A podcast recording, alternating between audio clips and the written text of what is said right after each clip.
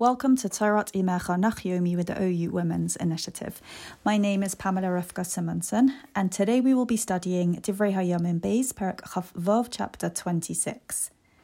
The entire people of Yehuda take Uziyahu, whose mother was Yecholia from Yerushalayim, and make him king at the age of 16, in place of his father Amatzyahu. Uziyahu reigns for 52 years in Yerushalayim. Based on Malbim's teaching, which we touched on at the end of the previous parak, Amatzyahu had fled to Lochish when the conspiracy being conspired against him was revealed. The conspiring had started from the time when Amatzyahu turned away from Hashem after his return from the battle with Edom when the conspiracy was revealed, which took place three years after the battle with Yoash, king of Yisrael, Amatzyahu fled to Lochish, and he remained in Lochish for 12 years until the conspirers killed him. Uziyahu was made king when his father Amatzyahu fled to Lochish, his father reigning from Lochish and Uziyahu governing simultaneously in Yerushalayim, which explains the wording in Posuk 1 here in our parak of study today that the people of Yehuda made Uziyahu king. They made him king during the life of his father. And Malbim continues that it's after the death of his father that Uziyahu built Elois, which is mentioned in Posuk 2. Metzudas David says this place, Elois, was conquered from Edom by King Shlomo, and then it was taken back from Yehuda and when Amatzyahu struck Edom, he took it back from them. And Uziyahu built its wall, making it a fortified city and thus restoring it to Yehuda, making it better protected. Uziyahu's reign starts out successfully. Posuk 4 Vaya'as hayashar be'enei Hashem kachol asher asa Amatzyahu oviv. He did what was right in Hashem's eyes, like all that his father Amatzyahu had done. Metzudas David specifies that the comparison relates only to the good that his father did, not to his failings. Pasuk 5 Vayehi lidroish b'mei Zechariyahu hamevin bir'ois ha'elokim. He would inquire of Hashem in the days of Zechariyahu who understood visions of Hashem. Radak says Zechariyahu was a prophet. Uvimei es Hashem hitzlichai ha'elokim. And in the days that he inquired of Hashem, Hashem made him successful. Psukim 6 to 15 detail his successes. Malbim notes on these psukim four ways in which he had success. The first way was against external enemy. He was successful in a war against the Plishtim. He breached the walls of Gas, Yavne, and Ashdod, and he built cities in Ashdod and among the Plishtim. So he conquered fortified cities there and also built cities in that area, like one would do in one's own land. Then the Plishtim, the Arabians dwelling in Gurbaal, and the Mu'unim, united together, by natural means would have been difficult to defeat. But Hashem helped Uziyahu outside of the realm of nature and he was successful against them. And the Ammonites gave tribute to Uziyahu, and his name was praised as far as Egypt. His fame spread because of his strength. The second type of success, which is the subject of Posuk 9, is his fortifying his land. He built mighty towers against enemies in Yerushalayim, and he strengthened them with weaponry. The third of Uziyahu's successes that the text tells us about was his great wealth, which is reflected in Posuk 10. That it was because of his having a lot of cattle in the desert, grazing there, that he built towers as protection from thieves and dug many cisterns in order to give the flock water to drink. He had a lot of cattle, warranting all this building. And he also had cattle in the lowlands and in the plain in the land of Israel. And he also had farmers and vine growers. And he was involved with work of the land so that there would be grain and food in the land of Israel, and they would not suffer starvation. The fourth way he was successful, as denoted in Psukim 11 to 14, was that he had Chayil Eisi Milchomo, a force of fighting men.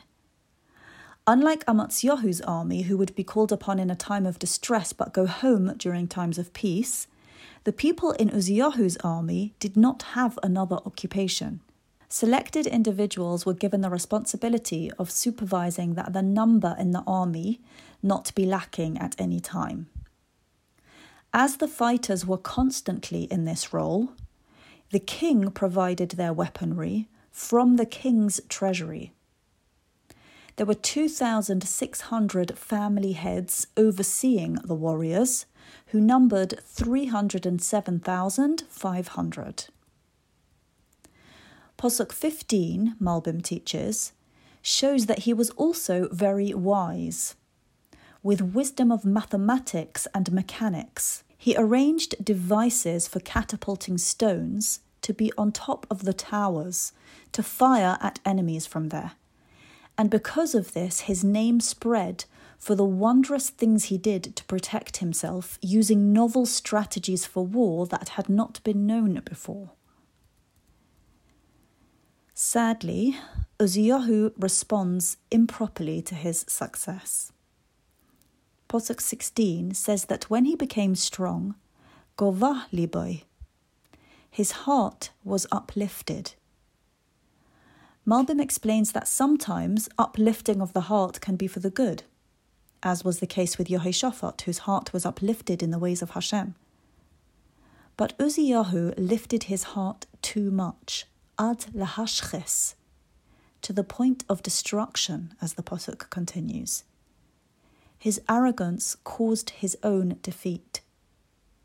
His pride made him think that he was suitable for Kahuna Gadola, high priesthood, as Malbim explains. The leadership of the people was under the king's power, but the leadership in terms of religion was under the Kohen, the priest. And a king would not be able to make something new within that domain without the approval of the Kohen.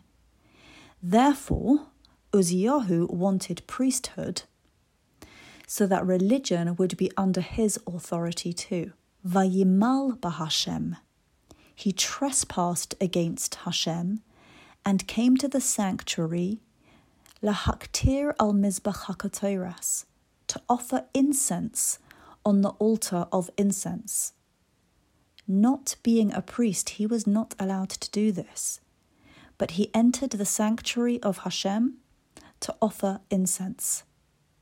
As Pesukim 17 to 18 tell, Azariyahu the Kohen followed him in, together with 80 Kohanim who were mighty men. They told Uzziyahu that it's not for him to burn incense to Hashem, only for priests, the sons of Aaron, who are consecrated to offer incense.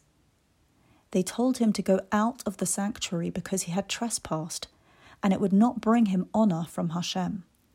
Posuk 19 Vayizaf Uzziyahu uviyodoi mikteres lahaktir. Uziyahu became angry, and the censer to burn incense was in his hand. Uvazapai im hakohanim, and while he was angry with the kohanim, the priests, V'hatzoraas zorcha v'mitzchay lifnei hakohanim beves Hashem me'al lemizbach hakatoiras the Tzoraas broke forth on his forehead in front of the Kohanim in the house of Hashem over the altar of the incense, meaning while standing over the altar, as per Metzudas David. Malbim explains that the Tzoraas broke out on his forehead to implicate the wickedness of his thoughts. He was upset about the matter not going his way. His anger was the cause of the breakout of impurity via the forehead. No power is beyond Hashem. No person may override Hashem's guidelines, which are perfectly designed. No success is our own. A heart that's elevated with love and desire for Hashem's path is good. A heart warmed at serving Hashem His way Hashem's way is good. It's worth contemplating in our own lives how we respond to success, how we respond to receiving good in our lives, how we view our own power. Let our hearts be elevated, accompanied by true humility. Continuing in the Psukim from Posuk 20, Azariahu the Kohen Gadol, high priest, and all the Kohanim turned to Uziyahu, and he had tsora'as on his forehead. So they hurried to get him out, and he was also pushing to get out because Hashem had afflicted him. Malbim explains Uziyahu felt that this happened by divine providence. And Uziyahu remained with Tsora'as until his death, as it says in Posuk 21. And he lived in the base Hachofshis. He lived in the house of Chofshis. The root of this word means free. There are different interpretations about what this means about what happened for him. Malbim brings an opinion that it means he was made free from his service of kingship, and another opinion from Chazal that he made a house for himself in the cemetery. Targum renders here that he lived outside Yerushalayim, as per the rule for people with tsora'as. He lived in the house of Chofshis as someone with tsora'as, ki nigzar mi beis Hashem, which Metzudas David says means because he was cut off from coming to the temple because of the impurity of his tsora'as. Metzudas David says, reading back into the earlier part of the Pasuk, that because he was cut off from coming to the temple, therefore he also left his role as king. Ibn Yahya comments that because Uziyahu was proud, elevating himself, so to speak, over people, he was made to dwell alone, separated from people because of the tsora'as that clung to him until the day of his death. Someone with tsora'as is separated off from others. Uziyahu had tried to separate himself off as some kind of superior being. The Yosam Benoi al Beis Hamelech Shefet es Am Haaretz. Yosam, his son, was over the king's house, judging the people of the land. Metzudas David interprets Yosam was in charge of the king's house to execute judgment for the people instead of Uziyahu. The parak ends, Psukim 22 to 23, stating that the rest of the matters of Uziyahu, the earlier and later ones, were written by the prophet Yeshayahu, the son of Amitz. Vayishkav Uziyahu im avoisav, Vayikbaru Oisai im avoisav bistei hakavura asher lamelochim, ki omrim tsoirahu, vayimlech yoisom benoi tachtov.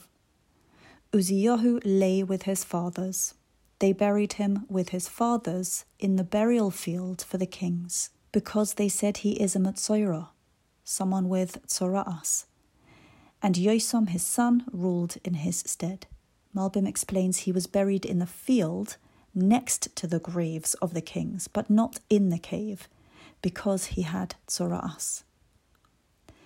Thank you for studying together, L'ilui Nishmas Rose Foreman, Razel Rachel Bas Aryeh Leib, and Rachel Zeitlin, Rachel Bas Shloima.